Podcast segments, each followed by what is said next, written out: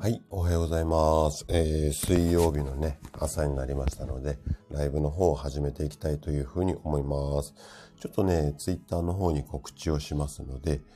ツイッターじゃないですね、今は X ですね。X の方に、あのー告知をするので、ちょっとだけお待ちいただけますか？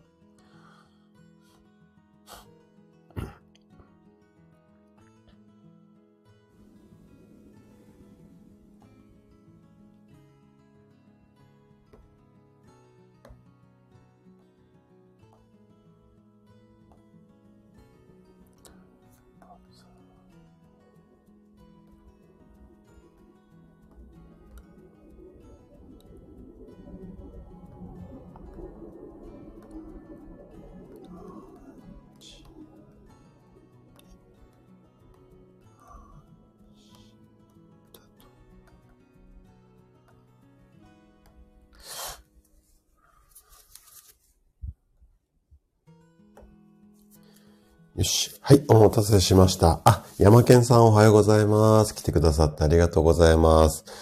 すいません、ちょっとパタパタしちゃってね。えっ、と、今日はね、山健さんね、何でも質問ライブということで、毎月ね、第一水曜日はね、えっ、と、皆さんからの質問ね、あの、いただいたものに、えー答えていこうかなという、そんな回になってますので、もしね、なんか聞きたいこととかあれば、あの、お気軽にコメントください。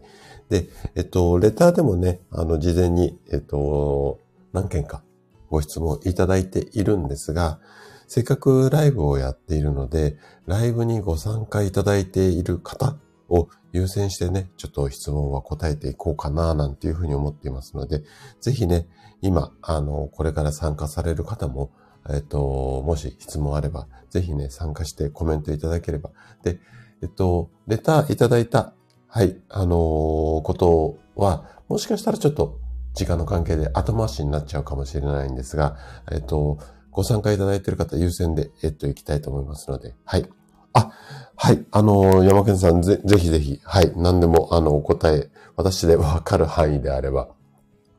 何でもお答えしますし、まあ、健康のことじゃなくてもね、あの、お答えしますので、あの、ちょっと打つのね、コメント打つのめんどくさいかもしれないんですが、簡単で結構なので、はい、ごご質問いただければ、はい、この場で回答させていただきます。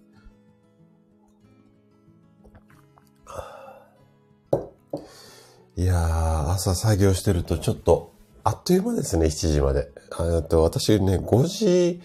過ぎぐらいに起きて、いつも朝活を1時間、出勤前までね、えーやってるんですが、いやー、なんか作業してるとあっという間ですね。もう、ちょっと今忙しいので、朝からパタパタしてました。で、先日、ちょっと私は関東に住んでるんですが、関東大雪だったんですよ。皆さん大丈夫でしたか？うちはね、えっ、と、夜予約が入ってた患者さんが、やっぱり雪のためっていうことで予約が変更になったので、もうね、早めに院を閉めちゃって。で、院空いてると、あの、うちの世帯1階にあるので、まあ、たまにふらふらとこう、飛び込みで、えっ、と、入られる方も、もいらっしゃって、で、えっ、と、基本的にはね、完全な予約制でやっているので、空きがなければね、対応はしないんですけれども、時間がある時にはね、あの、手空いてる時には、飛び込みの患者さんを受けたりするので、開けてるとちょっと入ってきちゃうなというふうに思う、入ってきちゃうっていう言い方も変なんですけども、あの、なっちゃうかなと思って、ちょっとあの日はね、早めに閉めて。で、えっ、と、夕方前にはね、もう終わって、帰路に着いたんですけども、夜になるとね、もう本当に一面真っ白になるぐらい降っていたので、早めにちょっと切り上げてよかったなというふうに思っていたんですが、はい。あ、猫さんもおはようございます。来てくださってありがとうございます。今日はね、何でも質問ライブなので、もし、なんか、猫さんも聞きたいこととかがあれば、あの、コメントいただければ、あの、お答えしていきますので、はい。えっ、と、よろしくお願いします。はい。えーあ、山健さんありがとうございます。最近、こたつで座って食事するのに股関節が痛いのですが、どうしたらいいですか？はい。えっ、とですね。えっ、と、こたつもそうだし、あとは、あの、床に座られる方、えっ、と、ここはすごく、えー、ご相談多いですね。はい。えっ、と、じゃあ、これにね、ついてお答えをしていくんですが、ちょっと待ってくださいね。はい。えー、っと、あ、師匠おはようございます。ちょっと、あの、アイコンが変わったので、はい、あの、名前も変わったので、はい、あの、ちょっとびっくりしたんですが、はい。ぜひよろしくお願いします。師匠もね、えっと、ちょっとお忙しい、移動中でお忙しいと思うんですが、今日何でも質問内部なので、あの、お答えいただければ、はい。あの、あの、コメントいただければ優先して答えていきますので、はい。じゃあ、山源さんの質問答えていきます。まず、あのどうしてもこう床とか、まあこたつもそうなんですが、地べたに座るとね、股関節がもう姿勢の段階でこう、詰まるっていうか、やっぱりこう、関節と関節って骨と関節のところってこう、曲げたり伸ばしたりできるので、骨がね、ぶつかんないように、えっと、クッションがあって、それが、こう、クッションがこう、ゴムのような感じであるので、これでね、あの、うまくこう、曲げたり伸ばしたりができるようになってるんですが、ちょっと、やっぱり年齢重ねてきたりとか、あとは、あの、普段の姿勢が悪かったりすると、このクッションが少しへたってきて、それで骨と骨がちょっとぶつかったりだとか、あとはね、ぶつかったりすることが多くなってくると、骨の先っぽにね、トゲができるんですよ。もうぶつかりたくないよって言って。これ骨極なんて言ったりするんですが、で、このトゲ同士がちょっとかすれるだけでも痛みが出たり、これで痛くなっちゃいます。で、要はその曲げっぱなしになっている状態だと痛みが出るので、これはもう座ってどのぐらいだろう？あの、座って10分15分もしくは30分1時間経つと痛みが出るとか、座った直後は多分大丈夫だと思うんですけど、だんだんしんどくなってくると思います。はい。なので、えっと、もうこれは途中で立ち上がるが一番いい方法なんですけれども、食事中に時間によってはね、なかなか立ち上がるっていうのが難しいと思いますので、これはね、えっと、まず、その座ってる以外、日常生活の中で体操とかストレッチ、要は曲げたり伸ばしたりをしっかりしてあげるっていうことが大切になるので、まあ、運動、基本的にはウォーキングとかがいいと思うんですけれども、そういったもの。で、歩いてすごく痛みがもう股関節出ちゃうような、うん、感じだったら、陸上を歩くのではなくて、水の中を歩くと負担がかからず、えっ、と、陸上を歩くと重力の関係でね、どうしても股関節とか膝に負担がかかりますので、水の中だと浮力があるので、これでね、ちょっと楽になりますので、こういった水の中を歩くのが一番いいんですけども、もしね、水の中、なかなかプール毎毎日行くって難しいじゃないですか。なので、えっと、もし歩歩いたりして、ちょっと股関節を動かしていくようであれば、えー、っとね、アスファルトの上を歩くよりも、土の上とか芝生の上、もしくは海の近くにお住まいだったら砂浜の上。要は下が柔らかいクッションの状態のところを歩いてあげると膝とかね、腰とか股関節に負担がかからないので、こういったところで運動をしつつ、あとは、この関節の周りって筋肉でね、このカバーしているんですよ。なので、この筋肉をしっかり鍛えてあげると、この関節がちょっとしんどいところも少しこう体的にはね、カバーできたりします。なので、要は、まあ、さっきの運動もそうなんだけども、筋肉の材料をしっかり食事で補っていく。で、えっと、基本、あの、具体的にはね、やっぱりタンパク質、これを取る方がいいと思います。はい。なので、タンパク質をお食事で摂取をしながら、少しウォーキングなんかで、要はまあ、関節を鍛えてあげる。こういった運動をしてあげて、で、ちょっと座、長時間座ってても痛くなったら、ちょっと立ち上がってみたりとか、動かしてあげると少し痛み緩和されると思います。で、それでもちょっとこう痛いよっていうようであれば、座ってる時にですね、あの、股関節のあたりに、ちょっとホットパック、あの、なんか小豆の力みたいな、レンジでチンすると温まるやつあるじゃないですか。ああいうものを置いておくと周りの筋肉が柔らかくなって痛みが緩和される場合もあるので、こういった感じで対処しつつ、まあ、今以上痛くならないようにケアしていく。こんな感じがいいんじゃないのかなというふうに思っています。はい。ちょっとお答えになっていますかねはい。あの、もしね、あの、ちょっと答えずれてるよっていうようであれば、山県さん申し訳ないんですが、もうちょっとこの辺聞きたいですっていうようにコメントいただけると嬉しいです。はい。えー、っと、あ、ヤナさんおはようございます。来てくださってありがとうございます。山健さんが歩くときは痛くないので、あ、そうですね。あのね、今ね、ちょっとね、固まっちゃってるだけだと思うんですよ。で、多分座ってじっとして動かさないと固まって痛みが出ちゃってる状態だと思いますので、なので、そういったものをしてあげるのと、あとは、ちょっとね、山県さんのね、ご年齢とかお体が、あの、どういう体型とかもわからないんであれなんですけども、基本的に股関節とか膝に負担があるちょっと年齢、中高、いわゆる中高年ぐらいで、そういう方って、意外と、わかんないですよ。これ、体型わかんないんですけども、あのー、意外と体重落とすだけで、ちょっとその辺の痛みが緩和されることがあります。もし山健さんがスラッとされてる方、あの、標準よりも痩せすぎだっていう方だったら、ここ当てはまらないんですが、少しね、あのー、まあ、平均、もしくは平均よりちょっとオーバーしてるような、あの、もし体型であれば、少しね、その、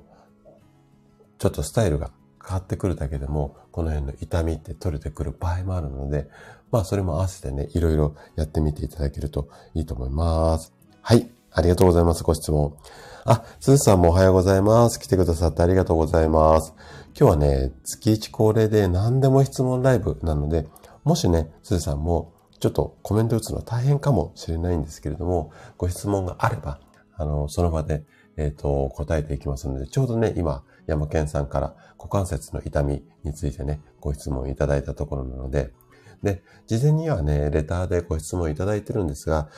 せっかくね、あの、ご参加いただいている方がいらっしゃるので、ご参加いただいている方は、もう優先的にね、この場で答えていこうかなというふうに思いますので、もしね、ご質問あれば、はい、あのー、コメントいただければというふうに思います。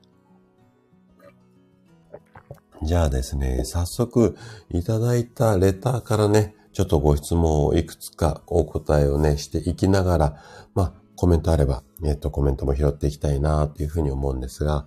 まず一つ目のレター、ちょっとご質問。まあ、質問というよりね、ちょっとご要望なのかなあの、いただきました。で、はい。えっ、と、これね、今日、あの、今からご紹介するレターの方と、もうお一人、似たような感じでレターをいただいて、で、ちょっとね、これは今、いろいろ私が考えていることでもあったので、ちょっとね、今日は一番最初に、あの、このレターのご質問、まあ、ご質問っていうか、お答えをしていこうかなっていうふうに思うんですが、ちょっとね、まずいただいたレター読み上げますね。いつも配信を楽しみにさせていただいています。今日は質問というより要望があり、レターさせていただきました。あくまで個人的な願望で先生にご負担をかけるものではありませんということで、括弧書きが書いてあります。えー、で、本文でか。はい。で、私自身50代となり、大きな、うん、50代となってからか、50代に入ってから大きな体の変化を日々感じています。そこでいろいろな情報を見ながら実践しつつ先生の配信にたどり着いたのですが、点々点。毎日配信されている先生の中から、先生の配信の中から自分の不調に合う配信を探し視聴をしているのですが、正直膨大な数の配信から自分の聞きたい内容を探し出すのが大変なことも多く。で、ここ、カッコ書きで、先日も2年前の配信まで遡りました。苦笑いって書いてあるんですが、確かにそうなんですよね。スタイフはちょっとやっぱり過去の配信をずっとこうスクロールっていうか遡っていかなきゃいけないので、ちょっと私はね、毎日配信してるので、かなりね、ちょっと探すの大変かなというふうに思うんですが、で、ちょっとレター戻りますね。何か一つにそういう配信の内容がね、まとまっているものがないかとちょっと思いました。先生もおそらく同じようなことを考え、メンバーシップなどをされていると思いますが、毎週更新するスタイルで内容が常に進化する形を望む方も多いと思うんです、多いと思うのですが、私の生活スタイルだと定期的に配信されるものを主張するより、一つにまとまっているような、かっこ講座スタイルみたいなものがあると嬉しいのですが、もしこの要望が先生のご負担になる要望だったらすみません。そして長文をお読みいただきありがとうございます。あくまで個人的な要望なので、こんな要望もあると知っていただけたら嬉しいです。まあ、こんなレターでした。はい。あのー、いいただいてありがとうございます。で、実はですね、えっと、今年に入って YouTube を始めて、まあ、そこでもね、いろいろ、あの、見ていただいた方から、えっと、ご連絡とかもいただいて、で、実はね、この辺の講座みたいなのも、今、うん、ちょっとやってみようかなと思って、いろいろ準備というか、構想していたところなんですよ。なので、ちょっとね、なんかあの、いただいたレターがあまりにもね、リアルタイムすぎて、ちょっとこう、なんか、すごく、なんか、なんていうのかな。変な気分っていうか、うわ、すげえっって思ったんですけれども、で、実際、やっぱり、メンバーシップにご参加いただいている方とか、普段ご視聴いただいている方も、やっぱり、過去の配信をこうやって見見たり探したりするのって、すごく大変だと。で、やっぱりこう、不調があるときに、例えば腰が痛いとか、ね、今、山源さんもあのご質問いただいたんですけども、股関節が痛いよ、なんかいい方法はないかなって言ったときに、確か前そういう話、私がしてたよなっていうことで、スタイフに行ってずっとこう、遡っていくって結構大変じゃないですか。うん。で、あとは、その症状を治していく考え方っていうかやり方って、基本的には頭が痛くても腰が痛くても膝が痛くても、うーん、なんか病気を治すのでも、基本的な考え方っていうのは、なんか全部共通をしていて、で、えっ、ー、と、治療するのもそうだし、予防するのも、大切なのは、やっぱり食事、睡眠、運動なんですよ。で、この3つすべてでアプローチをしていかないと、やっぱり一時しのぎになってしまうし、すごく痛い時には薬飲めばその痛みっていうのは取れるんだけども、そもそもじゃあなんでその痛みが出ちゃってるのっていうところまでわかんないと、やっぱりもうまた痛くなっちゃうので、じゃあそれを調べるためには、やっぱ食事と睡眠と運動なんですね。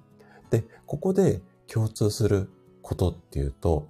例えばなんですけれども、うん、怖い病気で、癌っていう病気ありますよね。で、癌っていう病気も、例えば、肩こりも、意外と原因が共通していたりだとか、治すことに必要なベースになるところ、例えば食事をきちんとしましょうとか、癌、癌を治すのにも食事が大切だったりとか、そういったところで、共通のね、基礎知識っていうのかな。そういったものが、やっぱりあのー、あった方が治療をしやすいっていうか、そういうところもあるんですよ。なので、えっ、ー、と、なんていうのかな。そういう講座があると、一つまとまってるものがあると、それをベースに、まあ、ある程度下地、勉強していただいて、それでも治らないときには、何か、こう、ご質問いただく。こんなスタイルがあったら、めちゃくちゃ、あのー、役に立つんじゃないのかなっていうのを、もうね、1年、2年ぐらい前からずっと考えていて、で、えっと、メンバーシップの中でもね、ちょっと試行錯誤していたところだったんですけれども、あ、ちょっと待ってくださいね。はい。えっ、と、あ、ぴょこりんさんおはようございます。来てくださってありがとうございます。はい。先ほどもありがとうございました。はい。職味さんもおはようございます。ありがとうございます。昨日遅れちゃってごめんなさい。職味さんごめんなさい。えっと、今日何でも質問ライブということで、えっ、ー、と、質問を受け付けてます。で、えっと、今ね、ちょうどね、いただいたレターで質問一つ目回答していたんですけれども、えっと、ご参加いただいている方、優先してちょっとご質問は答えていこうかなと、このライブはね、思っていますので、はい。あの、なので、もし何か聞きたいこと、あの、体のことでもいいし、今ね、ちょうどレター読み上げたことは、体のことじゃないご質問だったの、まあ質問というかご要望だったので、なので、あの、この辺はね、しっかり優先して、あの、ご参加いただいている方のコメント拾っていきたいと思いますので、はい、ぜひ何かあったらよろしくお願いします。はい。えっ、ー、と、はい、あ、あかりさんもおはようございます。来てくださってありがとうございます。あ、職味さんも泣かないで。はい。職味さんを泣かせるようなことはしませんよ。あの、嬉し泣きだったら毎日でもさせたいんですけどもね。はい。あ、ぴょこりんさん、あの、ぎっくり腰の、あ、はい、ありがとうございます。はい。そう、今ね、ちょうど、うん。足崩れ。えっ、ー、と、足崩れってどういうイメージなのかなえっ、ー、と、座り方っていうことでしょうかね。えっ、ー、と、足のなんか痛みがあるっていうことなのかね。あの、ちょっと、えっ、ー、と、この辺もう少し、こう、深掘っていただけたら、えっ、ー、と、質問、回答させていただきます。あ、はいはいはい。歩いていて、膝の力がガクって抜ける症状ですかね。はい。この辺はね、えっと、おそらくね、話したことないです。はい。なので、アーカイブはちょっと残ってないんですけれども、もしあれだったら、あの、もうちょっと症状詳しく聞きたいんですけども、これ、えっと、たまにカクンっていう風になりますかね？えっと、しょっちゅうなりますか？あとは、えっと、歩いてる時以外にはカクってならないですかね？立ち上がる時、座る時とかならないですかね？この辺がわかると、もうちょっとあと、あ、彼さんがたまに散歩中になるっていうことですね。これ、えっ、ー、と、まずは、あ、あとね、あ、メイさんもおはようございます。来てくださってありがとうございます。えっ、ー、と、あかりさん、はい、えっ、ー、と、はい、あの、ちょっと、えっ、と、後で質問答えます。次答えますので、はい、ちょっとお待ちください。えっ、と、職人さんが、はい。ありがとうございます。あのプレゼントもね、めちゃくちゃ時間かけて1ヶ月以上かけて作ったので、はい、参考になれば嬉しいです。えっ、ー、と、まず、うんと、ぴょこりんさんのご質問答えていくんですけども、えっ、と、これね、原因が2つあってですね、まず、えっ、と、そもそも、うんと、膝のバランスっていうか関節のバランスが悪くて、カクンって抜けるようになってしまってる場合と、あとは歩き方があんまり上手じゃなくて、長時間歩いてると、その膝の関節に負担がかかってくると、もう、僕働きたくないよって膝がちょっとこう SOS を出して、それでカクってなっちゃう場合と、二つパターンがあります。で、まず一つ目、普段の姿勢が悪くてっていう場合に関しては、これ、普段の姿勢を直していったりだとか、あとは、膝とか、うん、股関節もそうなんですけども、立っている姿勢が悪くて、それで、こう、片方の膝が痛いとか、片方の股関節が痛いっていうふうに思う方も多いんですけども、意外とね、意外とね、座ってる時とか、あとは、うんと、座り方？えっ、ー、と、深く、椅子に深く座ってる時っていうのは、座面、あの、椅子のこう座る面に太ももの裏側が全部つくので、意外と膝への負担っていうのが少ないんですけれども、浅く座る癖がある方がいらっしゃるじゃないですか。で、浅く座ってる方って意外と座ってても膝に負担がかかるので、なので、この辺の座ってる時にも片っぽに重心がかかっている方っていうのが非常に多いんですよ。はい。あ、で、えっ、ー、と、ピョコリンさんは元サッカーの人で、あ、あー、なるほどね、なるほどね。そうですね。あのね、サッカーの選手、あとは踊るバレエの方は、膝とか足首とか腰、股関節にすごくあるんですけども、要は、片っぽの足を軸にして、まあ、サッカーだったらボール蹴るじゃないですか。なので、そこでやっぱり左右のバランスが悪くなっちゃってることが非常に多いですね。で、ちょっとここは、うんと、レントゲンを見てもらわないと何とも言えないんですけども、もう軟骨がね、片っぽすり減っちゃってるようだと、もう最悪そこの軟骨を手術とかでこうバランスを整えていかなきゃいけないんだけれども、まだね、お若い方だったら、その関節の周りをカバーしている筋肉をガチガチに固めてあげれば、その筋肉がね、サポーター代わりになって、ぴょこって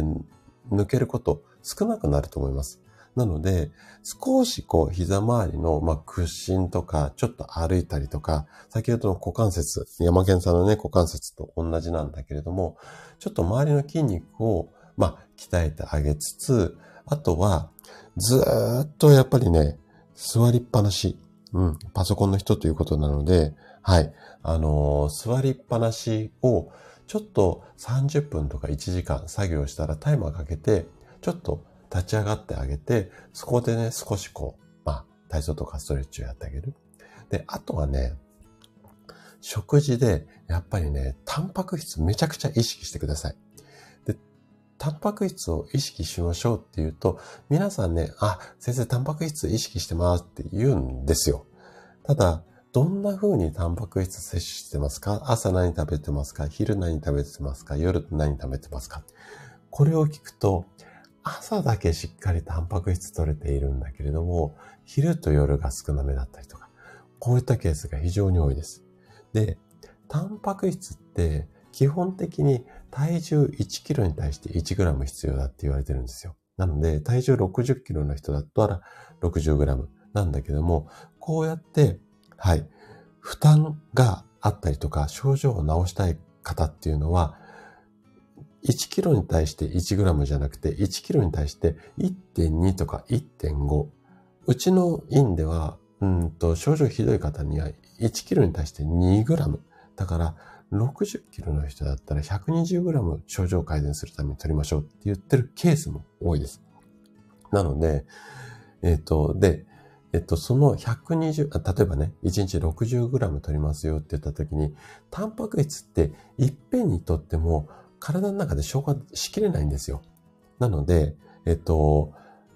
1日3食食べるじゃないですか。1日 60g 取りたいんだったら、朝 20g、昼 20g、夜 20g。こんな取り方をしていきたいんだけども、皆さん朝20とか30は取れてるんだけど、昼と夜が5とか10しか取れてない。こんなことが多いんですよ。そうすると、やっぱり体にとっては足りない状態になってしまうので、毎食にタンパク質を入れていく。これが非常に大切です。で、もっと言うと、タンパク質っていろんなものに含まれている食べ物だったら、で、大きく分けると、植物性のものと動物性のものって2種類あるんですね。で、動物性のものはお肉とかお魚。で、植物性のものは大豆みたいなものがあるんですけども、これ、動物も植物もバランスよく両方取っていくってことが大切になります。タンパク質取りましょうって言うと、動物だけとか植物だけになるケースも多いので、例えばなんですけども、朝はご飯にお味噌汁。で、植物取っていきますよね。で、お昼はお肉を食べて、動物で、夜はお魚。みたいな感じで、いろんな種類のタンパク質を取っていくと、すごく体は喜んでくれますし、あとは、動物性のタンパク質って、ちょっと胃腸に負担をかけるんですよ。なので、夜取ってしまうと、少しね、消化の力が弱い方だと、消化しきれず、外に、体の外にダダ漏れになってしまうので、取るタイミングなんかも重要になってきたりします。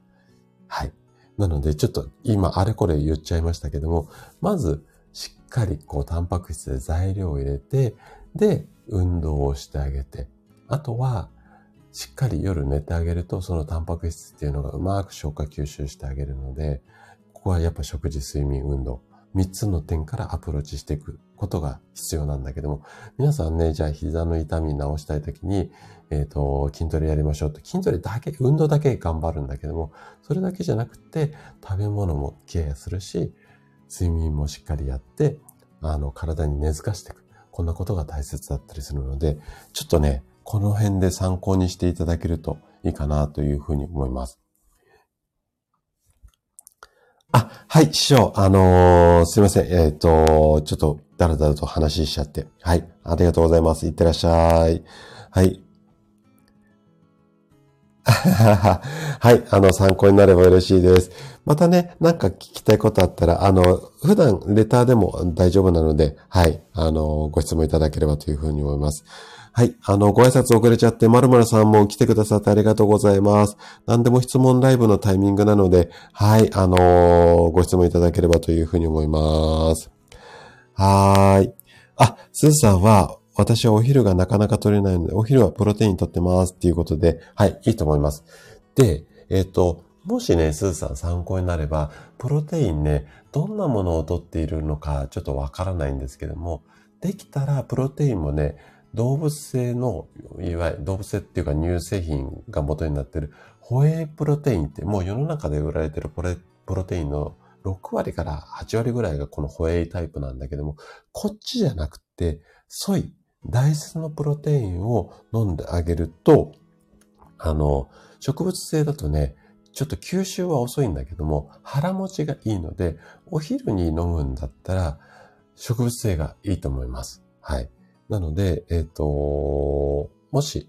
ちょっとプロテインね、内容を見て、動物性、ホエインだったら植物性に変えてあげるといいんじゃないのかな、なんていうふうに思います。はい。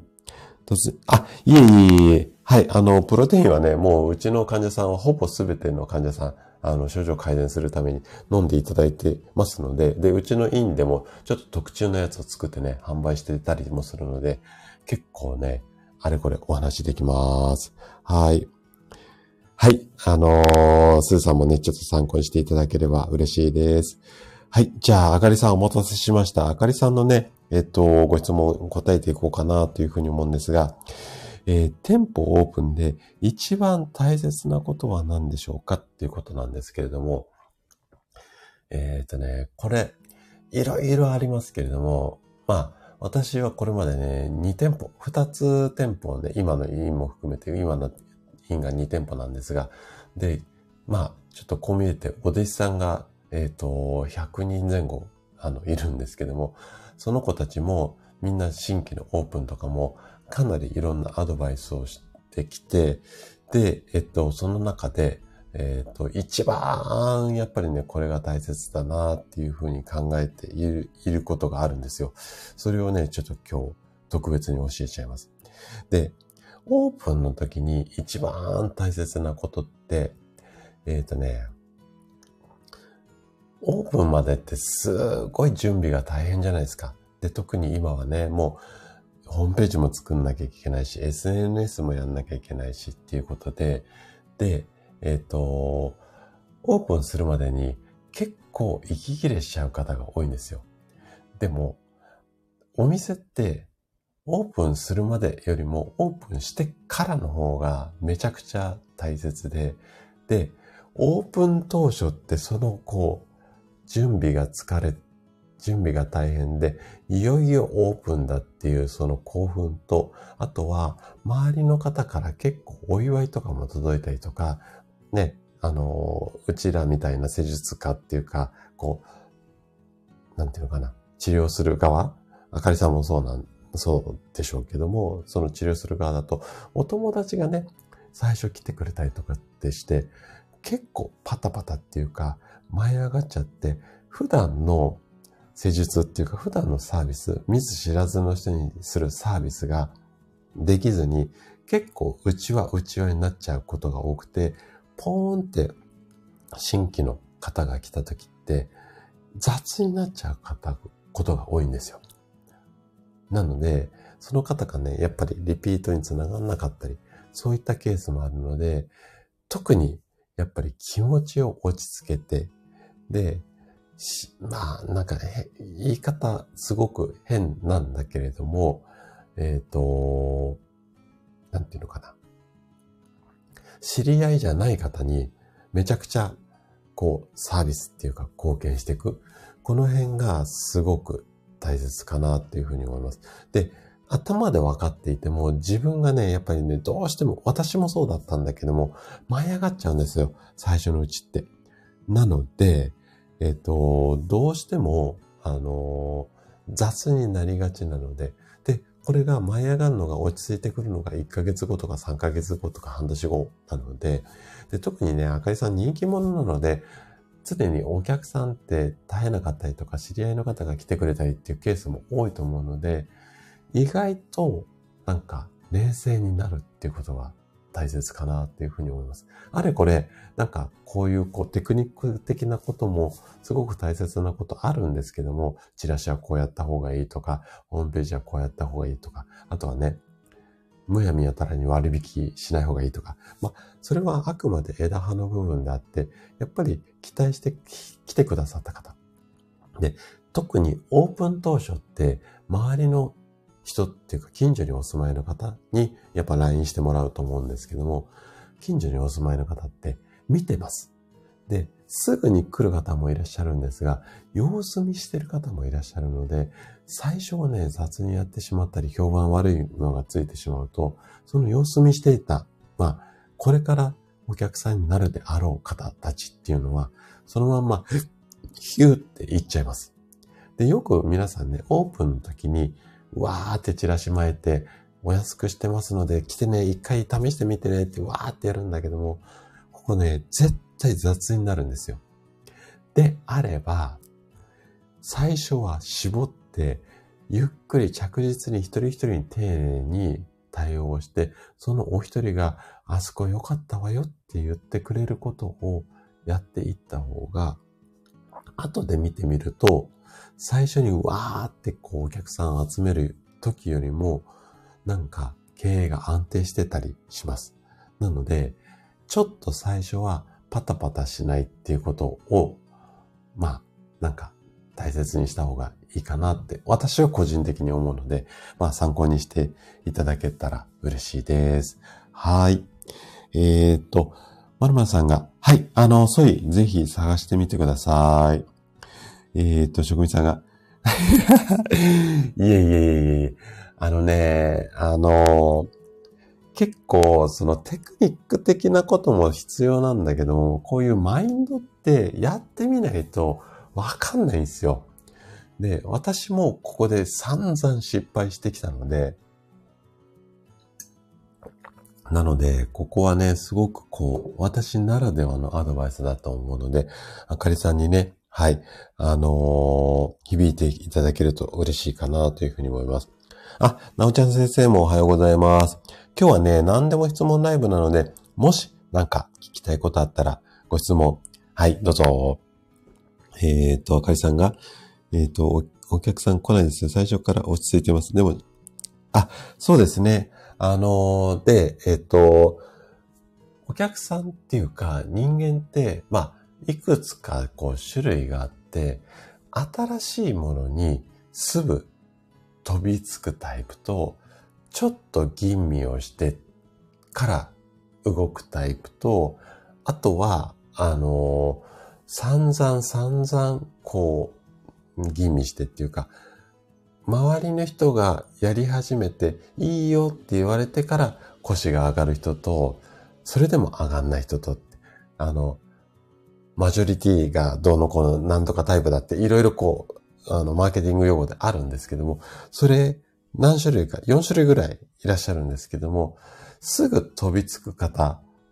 を最初どうしてもオープンの時って集、集めるっていう言い方ちょっと語弊あるかな。あのー、しがちなんですよ。新しいビジネスもそうなんだけどね。だけども、意外とすぐ飛びつく方って、また新しいものにすぐ飛びついたりとか、熱しやすく冷めやすいっていうか。なので、こういった方とご一緒するような、まあ、ビジネスがやりたい方だったらそういう方を狙っていけばいいんだけども、おそらく私もそうだし、あかりさんもそういうビジネスってやろうと思っていないと思うので、なので、反対に最初はスロースタートでもいいと思うし、でもそのスロースタートをするためには結構、あの、下世話な話になってしまうんですが、銭が必要なんですよ、銭が。銭がなくなると、やっぱりうんと、無理して集客しようとしてしまうので、なので、まあ、数ヶ月。で、おそらく、まあ、あかりさんのところはあかりさん頑張って稼がなくても大丈夫なのかなってご主人もお仕事されてるんでね。あの、なので、まあ、最初は慌てず。で、すぐに飛びつく方っていうよりも、様子を見ている方、もしくは様子を見て飛び込んでくれた方が、こう、口コミをしてくれて、えっ、ー、と、なんか周りがいいよって言ってるから来てみましたっていう、このあたりの方っていうのがパイがすごく大きいので、そういった方とお一人お一人つながっていく。こんなところをね、大切にしていただけると。まあまあ、あかりさんだったら全然楽勝でうまくいっちゃうんじゃないのかなっていうふうに思います。はい。えー、っと、えっ、ー、と、えっ、ー、と、あ、えっ、ー、と、じゃあ、すずさんのご質問もね、答えていきます。えー、外反母趾のせいだと思いますが、足の裏にタコ、豆が痛いです。何度削ってもすぐできます。ということで、はい。えー、っとね、これはね、もうね、うーんと、正直ね、ずずさんね、これはもう痛くなってきたら、外反母趾のところを削るしかないんですよ、治療とすると。で、あとは普段のケアとすると、できることとすると、えっと、足の裏側のところって、えっと、足の甲のとこ、アーチって言って、こう、少しこう、橋みたいな感じで、こう、山盛りになって土踏まずのところが凹んでるんじゃないですか。で、外反母趾の場合って、このアーチがね、平べったくなってきちゃうんですよ。あの、そこが出っ張ってから、あの、足のバランスが悪くなってくるので。なので、足の裏をね、ガンガンガンガンマッサージしてあげて、この痛みをね、取ってあげるっていうことが重要なんだけども、自分で足裏やろうと思うとめちゃくちゃ大変なんですよ。で、一番こう簡単にできるものとすると、もしね、お家にゴルフボールとかがあったら、ゴルフボールを足の裏に、えっ、ー、と、置いていただいて、座ってる時はね、それをね、足をちょっと動かして、コロコロコロコロしてあげると、足裏のマッサージになるんですよね。で、今の家ってフローリングが多いと思うので、フローリングの上に直接ゴルフボールを置いてゴロゴロやると、うるさいかったりとか、あとフローリングが傷ついちゃうので、何かタオルとかを敷いてもらって、その上にゴルフボールを置いて、その上にこの土踏まずのところを乗っけて、例えばね、座ってパソコンやるときにはそれゴロゴロしながらとか、あとどうしてもね、強く押したいときには、片足に体重かけて、そのゴルフボールの上に乗っかっちゃってください。あの、ひっくり返らないように気をつけて、なんか壁に捕まりながらとか。そうやって、もう足裏の筋肉が、要はつらないっていうか、あの、足裏の一点に、えっ、ー、と、重心がかかって、外反母趾のせいでね、一点に重心がかかってしまうから、こう、タコとか豆ができてしまうので、これを分散してあげる。そのために、えっ、と、足裏のマッサージをしてあげる。こんな感じでね、うまく付き合っていくしかないかな。うん。で、あとは、えっと、外反防止専用のサポーターみたいなのも結構大きめのドラッグストアに行くと売っているので、もしね、合うのがあればそういうので予防してあげる。で、ここもまたお食事で同じ話になるんだけれども、やっぱりね、タンパク質で筋肉を補ってあげるっていうのと、あとは、えっ、と、タコとか豆のところ削るじゃないですか。で、新しい皮膚をすぐいい状態で再生したいんですよ。で、えっと、皮膚が再生する元となるのがやっぱタンパク質なので、タンパク質は取っていただきたいのと、あとは、その細胞がね、新しく生まれ変わるときに、ビタミン B が必要になってきます。なので、ビタミン B 群なんですけども、これが多く含むようなお食事をとってあげると、まあ、えっと、削った後が、いい皮膚が再生しやすくなって、で、あとは、あの、その、コロコロマッサージでやってあげると、だいぶ楽にはなると思いますので、ちょっとそれでね、うまく付き合っていくっていう感じしかないかな。で、どうしても痛かったら、まあ、病院で、まあ、簡単な手術で外反母趾削れますけども、そうするとね、しばらく歩くの結構かったるくなるので、うん、ちょっと、そういうことやらずにケアしてあげるといいんじゃないのかなというふうに思います。ちょっとね、お答えになってるかどうかわかんないんですけれども、参考にしていただけたら嬉しいです。はい。えーと、そうですね、どこまで行ったかな？そう。まるまるさんね、やっぱりね、カウンセリングって大切だし、やっぱりね、辛い時って話聞いてもらいたいじゃないですか。で、聞いてもらってほっとするだけでも、ちょっとね、少々、正直良くなったりする方も多いんですよ。なので、しっかりやっぱり耳を傾けるっていうのと、私たちはそうなんですけれども、皆さんご自身も、やっぱりね、体の声はね、ちゃんとね、カウンセリングしてあげてください。体が SOS は、あっち痛いよ、こっち痛いよって今ね、ご質問も皆さんいただいてるけども、この声をしっかりカウンセリングで拾ってあげないと、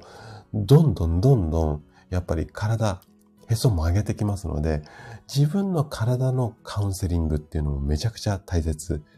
ですね。はい。そうですね。あかりさん、リピートしないし、あの、うちなんか都内でやっていて競争が激しいので、ほぼ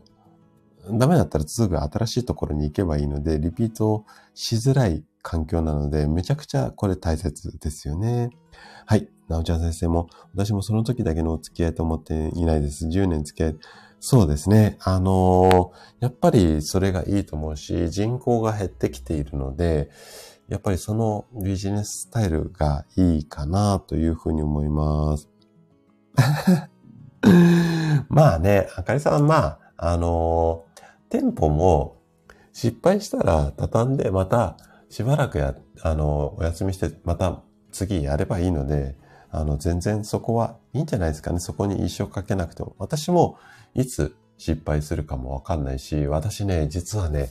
ああ、もう今日脱線しまくりだけどいいよね。あの、ごめんなさい。レターでね、いろいろ症状のこととか質問をいただいた方もいらっしゃるんですが、えっと、レターで返信します。で、最近、あの、レターでいただいたご質問にテキスト、文章で返信する場合もあるんですけども、意外とね、声でね、返信をさせていただいてます。その方が伝えられることが多いので、で、URL 限定でね、あの、収録して、まあ、質問の回答という形で、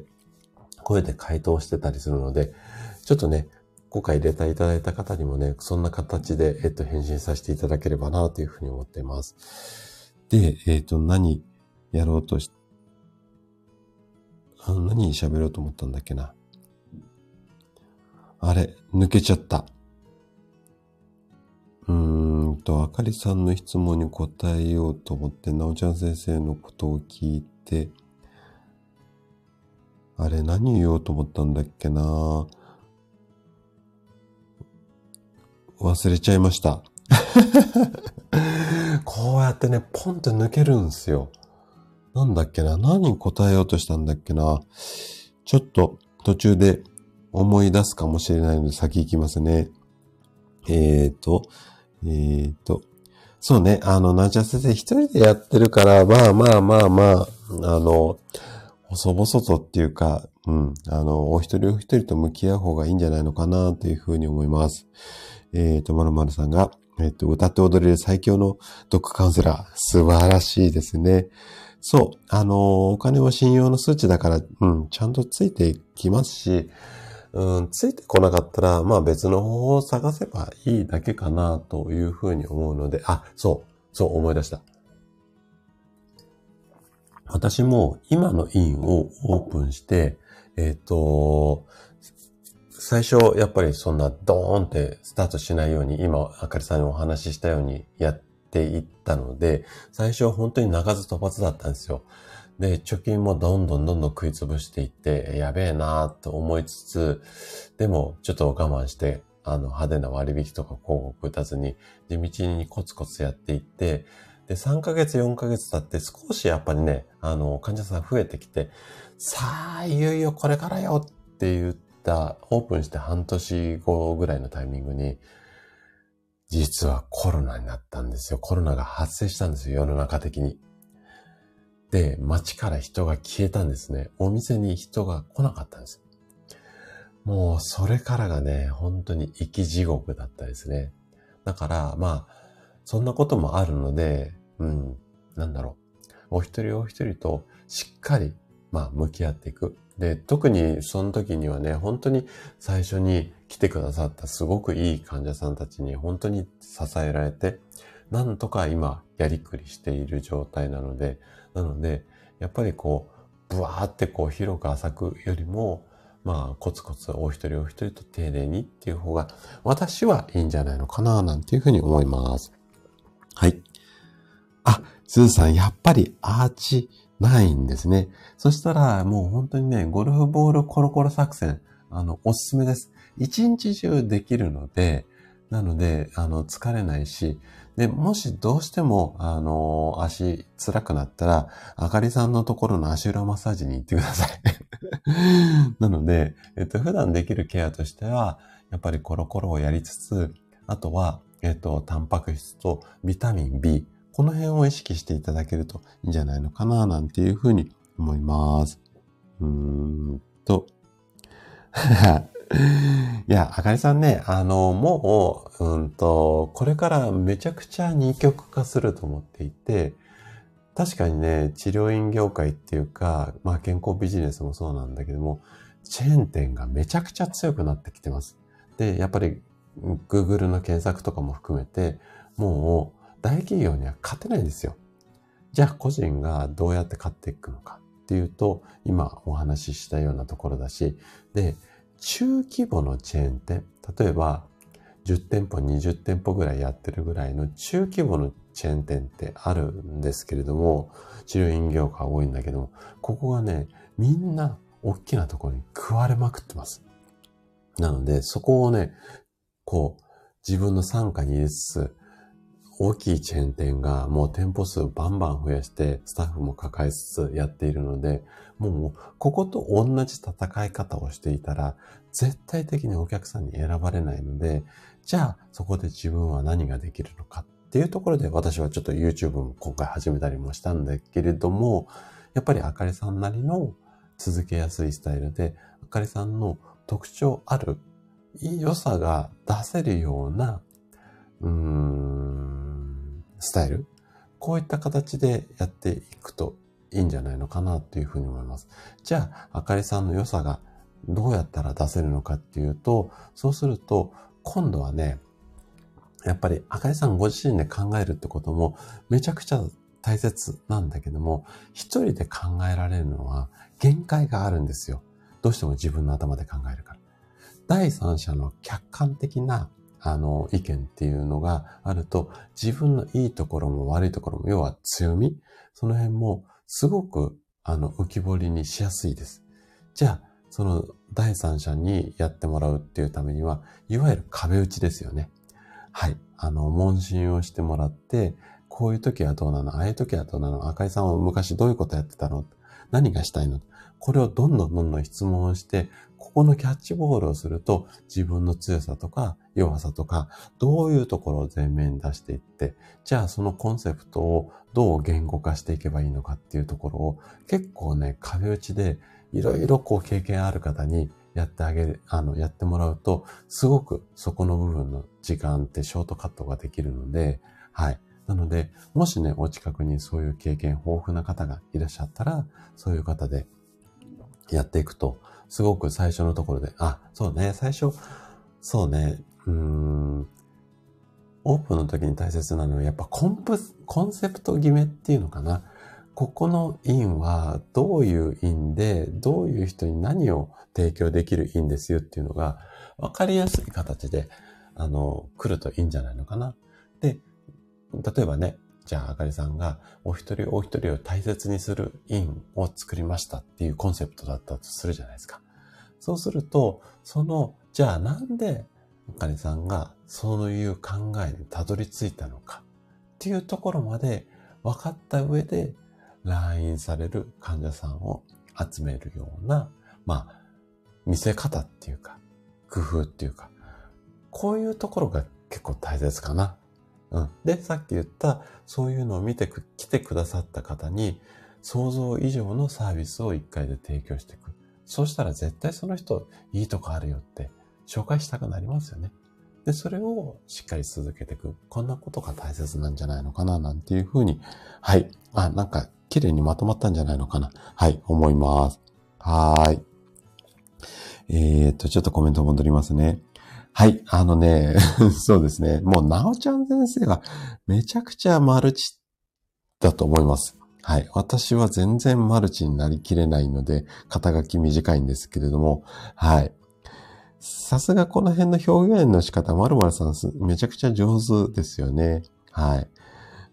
えっ、ー、と、すずさんは、はい、ボールでコロコロ、もうね、ぜひやってください。はい。あ、そうですね。あの、まるまるさんもね、会社にゴルフボール、もし怒られなければ、もう机の下でね、こそってやってほしいし、で、特にね、女性はね、外反母趾のお悩みめちゃくちゃ多いんですよ。で、これ痛くなって病院行くと、すぐ削れって言われて、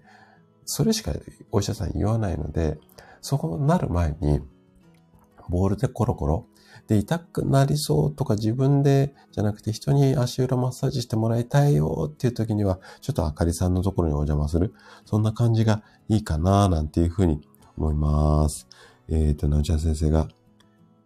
あ、そうなんですよね。そうそうそうそうそう。えっ、ー、と、私もね、もう、あの予約絞ってます。正直。ただ、うーんと、なかなかやっぱり一人でもできる数って限られているので、じゃあ、それでも多くの方に届けたいっていうことで、オンラインもうまく組み合わせたりするんですけれども、そう、もうね、私はもう一日今日、あのー、最高でもね、8人って決めてます。はい。30分しか治療しないんだけども、1日8人までしかやらないので、で自分自分のパフォーマンスも落ちるんですよ。朝一でいらっしゃった患者さんと、夜一番最後にいらっしゃった患者さんに、同じ施術ができなかったら、同じ心と体で施術ができなかったら、やっぱりね、同じ料金いただいちゃダメだと思うんです。なので、自分のコンディションを整えていくっていうのもめちゃくちゃ大切なんじゃないのかななんていうふうに思います。あ、さすがですね。なおちゃん先生ゴルフボール使ってるということで。はい。あ、そうですね。あの、皮膚作りもね、めちゃくちゃ大切だし、これ、あの、女性の方はお肌にもね、いいと思いますので、ぜひね、はい、やってみてください。あ、そうですね、すずさん。最近はね、声で返信させていただいてるので、あの、あの、レタいただくと結構いいかなというふうに思います。はい。えー、っと、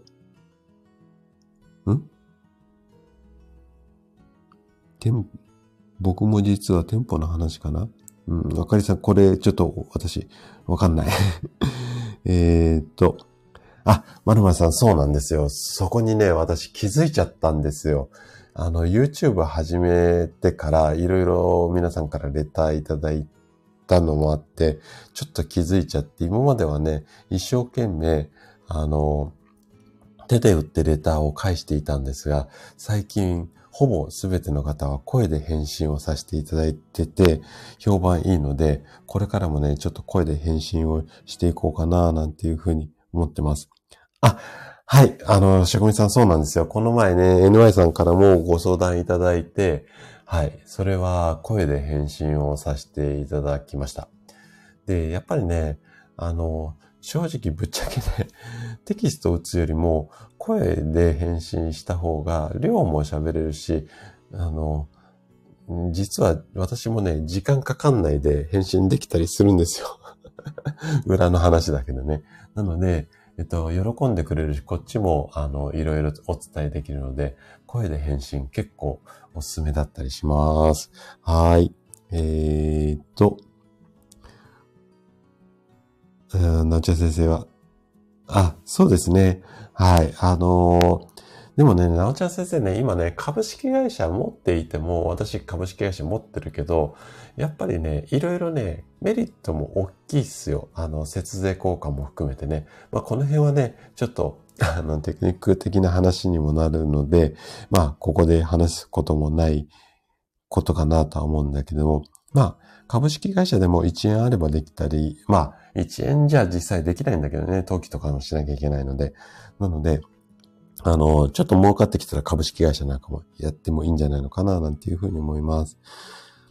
そうね、あの、チェーン店はね、でもこの前ね、えっとね、昨日かな、ツイッターで、えっと、ツイートしたんだけども、チェーン店で広告出してる、あの、ところに絶対行くなっていうような、えっと、ツイートをしています。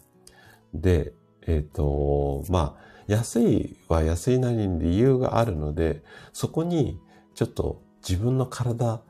預けますかっていうところをね、ちょっと知ってもらいたいなと思って、昨日ツイートしたので、これ遡りやすいと思うので、詳しくはそちら見ていただきたいんですが、まあ、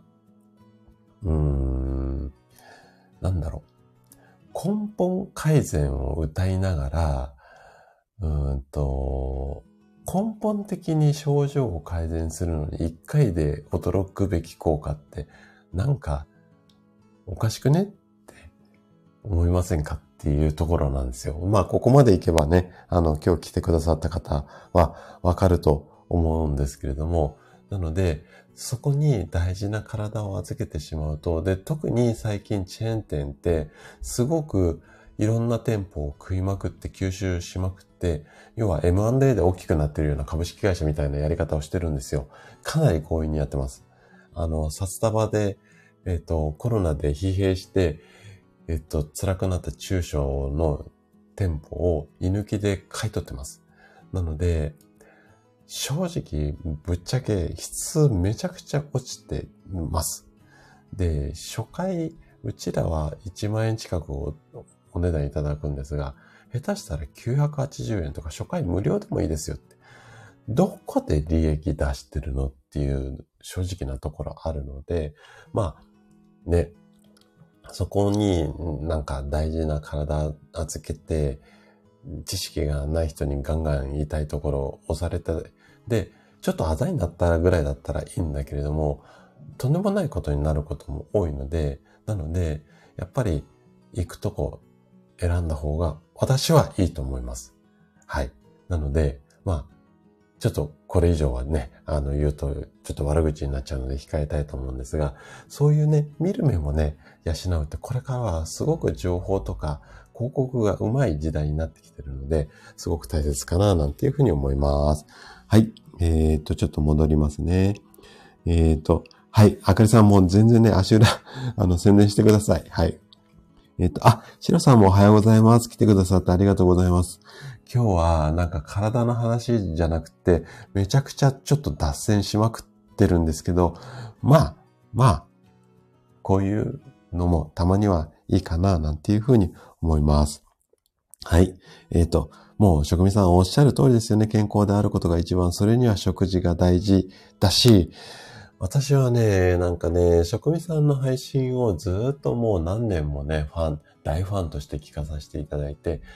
確かに食事大切です。で、ここの、うん、気持ちは揺るぎないです。もう正直私マッサージなんか全然どうでもいいと思っていて、食事さえできれば施術なんては、食事があっての施術だと思うので、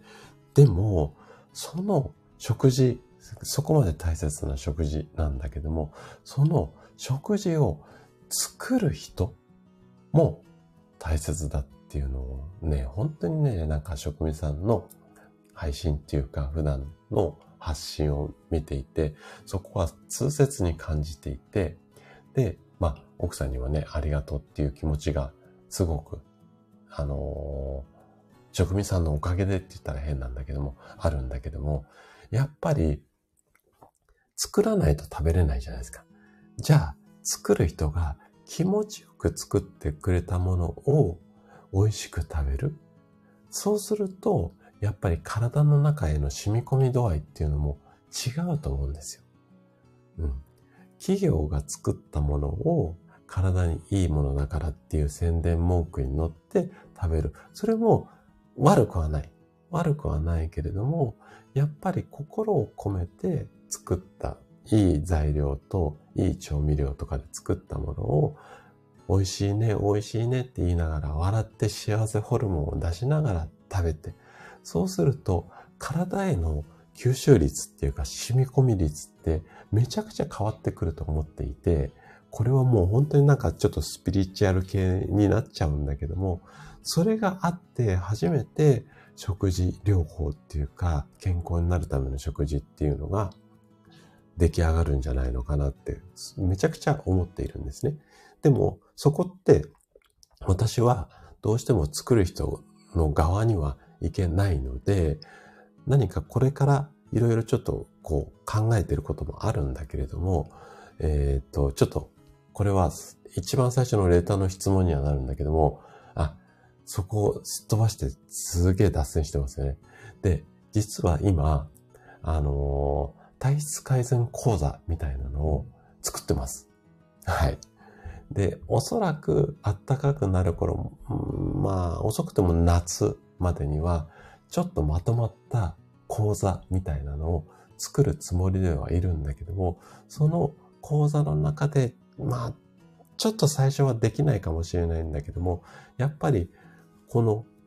こんな栄養がいい、あんなもの食べましょうっていう前に、それをどう調理をしていくのか、まあ、レシピ的なところとか、あとは作る側の人の健康っていうか、そこまでくっついたようなコンテンツになれば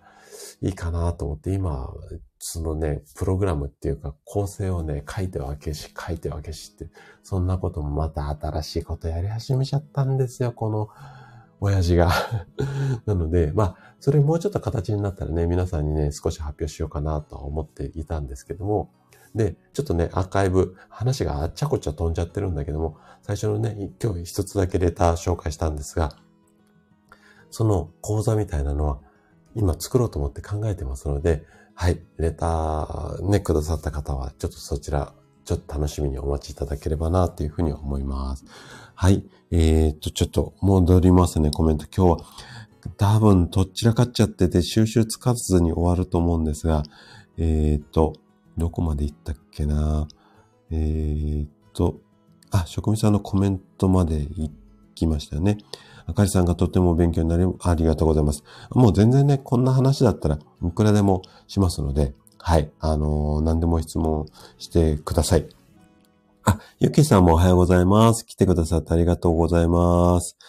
えーと、あ、はい、あのー、お姉さんの件でね、はい、その説はお世話になりました。よかったですね。はい、あのー、何でもご質問ください。えー、すずさんがチェーン店に行ったことがありますが、素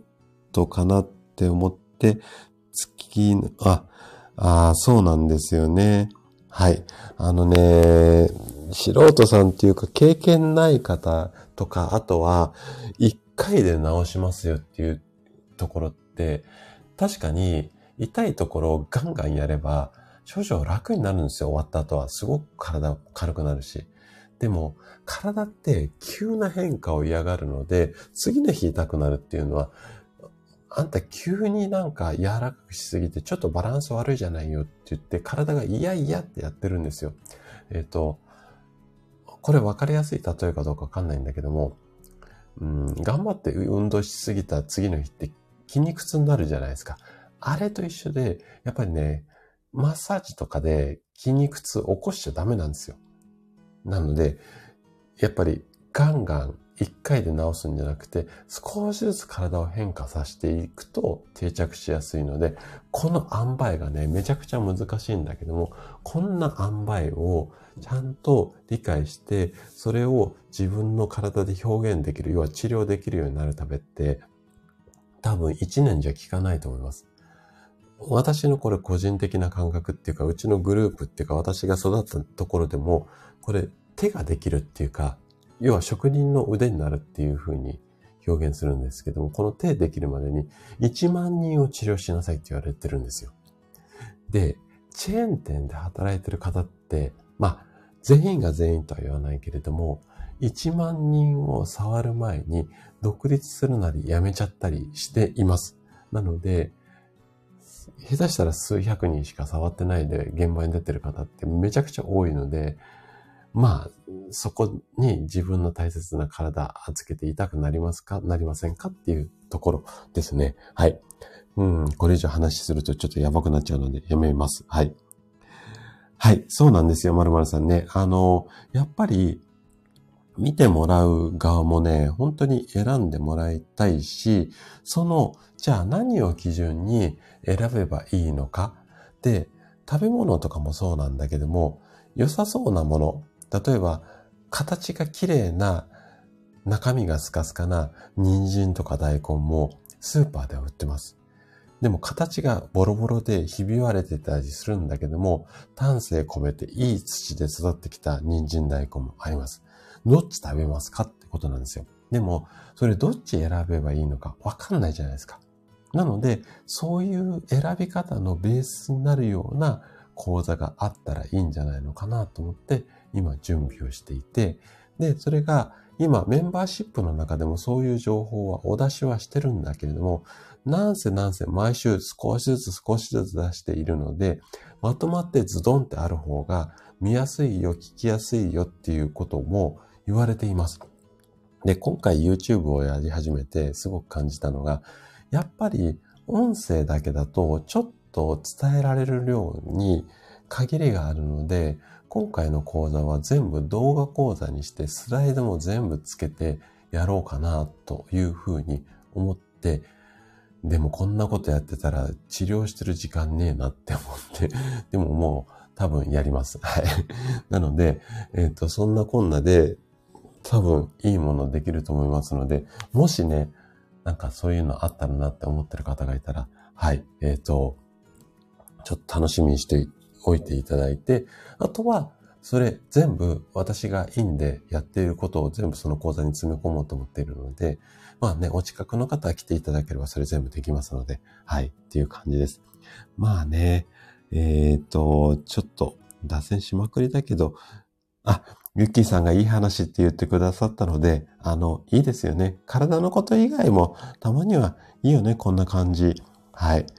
あ、職人さんそう言っていただけると、あのね、職人さんのね、えっと、言葉も染みているので、で、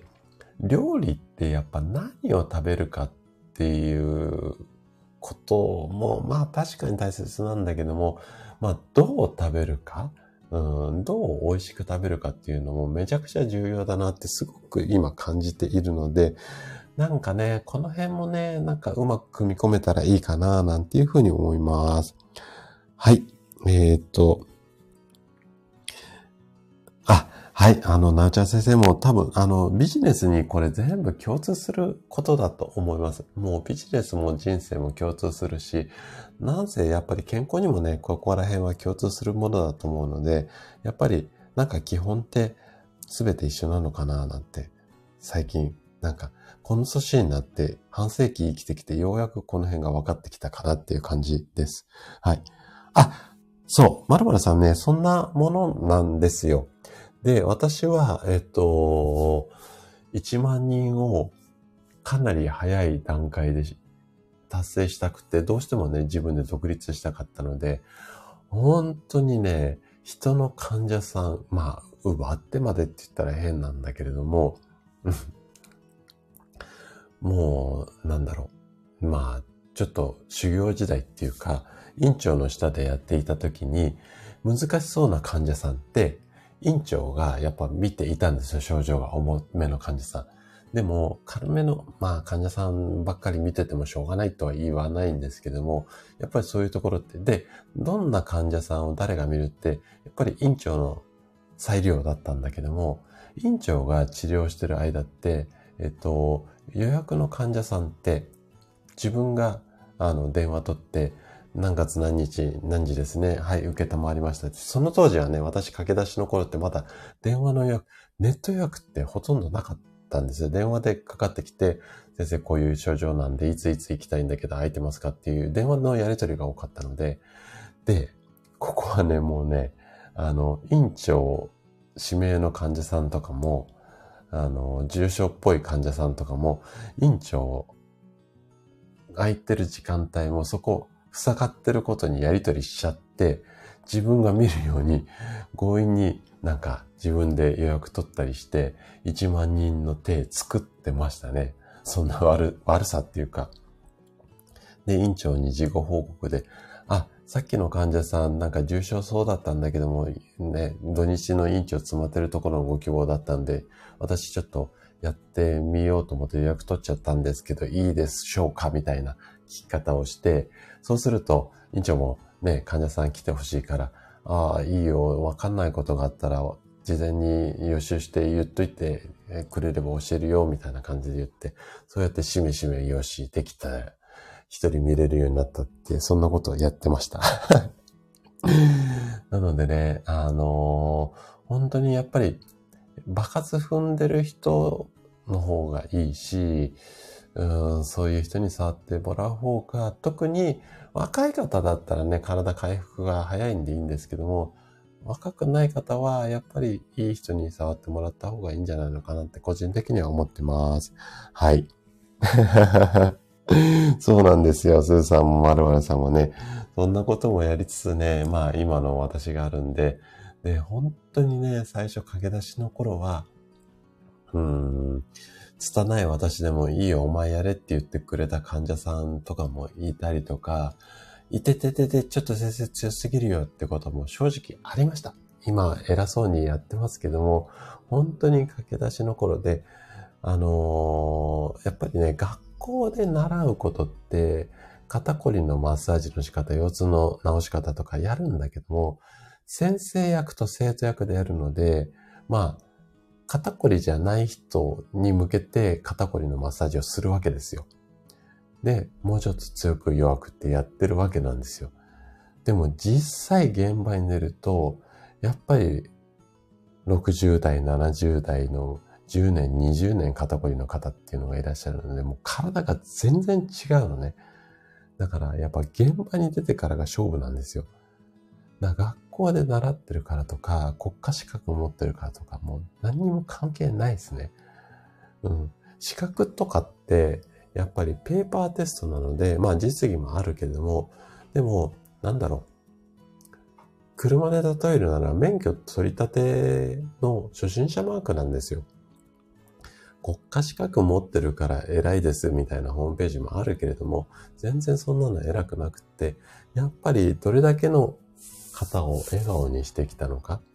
で、えー、っと、決まると思うので、なんか資格とか肩書きにこだわらずに、その方がどういう、まあ、治療をしてきたのか、あとはどんな思いでやってるのか。で、最近はね、やっぱりね、SNS で発信をしてる院長先生の方が多分思いが強い方が私は多いと思っているので、なんかそのここの委員良さそうかなと思った時に、その、まあ、委員長さんとかスタッフさんとかで、名前で検索をすると、うん、SNS が、例えば、ね、インスタやってる方とか、ツイッターやってる方とか、Facebook とか、多分名前で検索すると出てくると思うんですよ。で、その辺の情報発信とかも見ながら、例えばね、私が食事大切ですよって言っても、夜カップラーメン食べてる写真とか上げてたら、それ絶対詐欺じゃないですか。なので、そういったところも踏まえて、なんか印選びとかをしてあげると、まあ、間違いが少なくなるんじゃないのかな、なんていうふうに、はい、思います。はい。練習台になろうかしらって。まあ、体大切にしてもらえるとはい、いいかなというふうに思うので、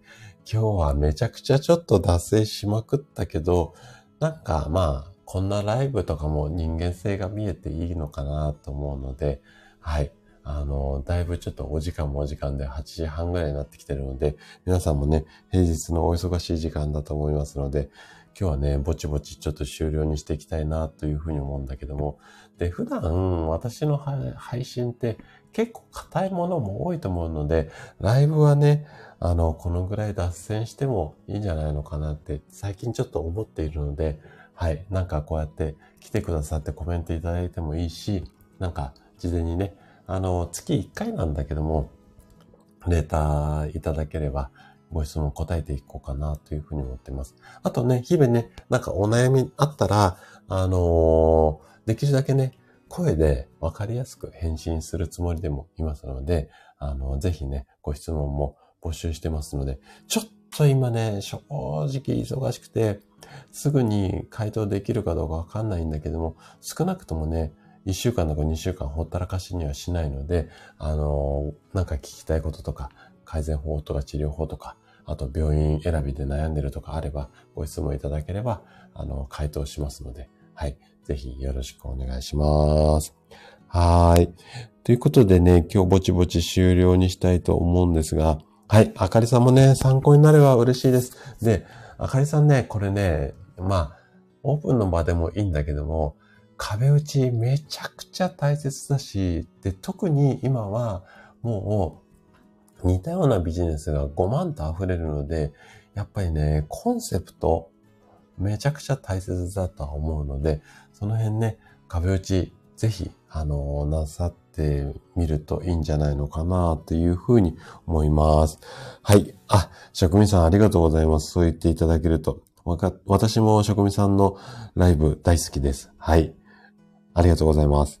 はい、ゆっきーさんもありがとうございました。はい、あかりさんも、はい、あのー、いいですよね、脱線ね。はい、あのー、ビジネスのことってなかなか語れることもないので、はい、体のこと以外にもちょっと喋れることも多いので、ぜひ、あの、活用していただければ嬉しいです。はい。すずさん、脱線、脱線、私も嫌いじゃないんだけれども、あの、脱線すると時間がね、あのー、ままならなくなっちゃうので、はい、月1回ぐらいの達成に心、あのー、しています。はい。そうですね。あの、マルマンさんも、もう本当におっしゃる通り、慌てず急がず、ちょっとだけ焦りながら頑張っていただけるといいんじゃないのかなというふうに思います。私もね、精一杯応援させていただければなというふうに思いますので。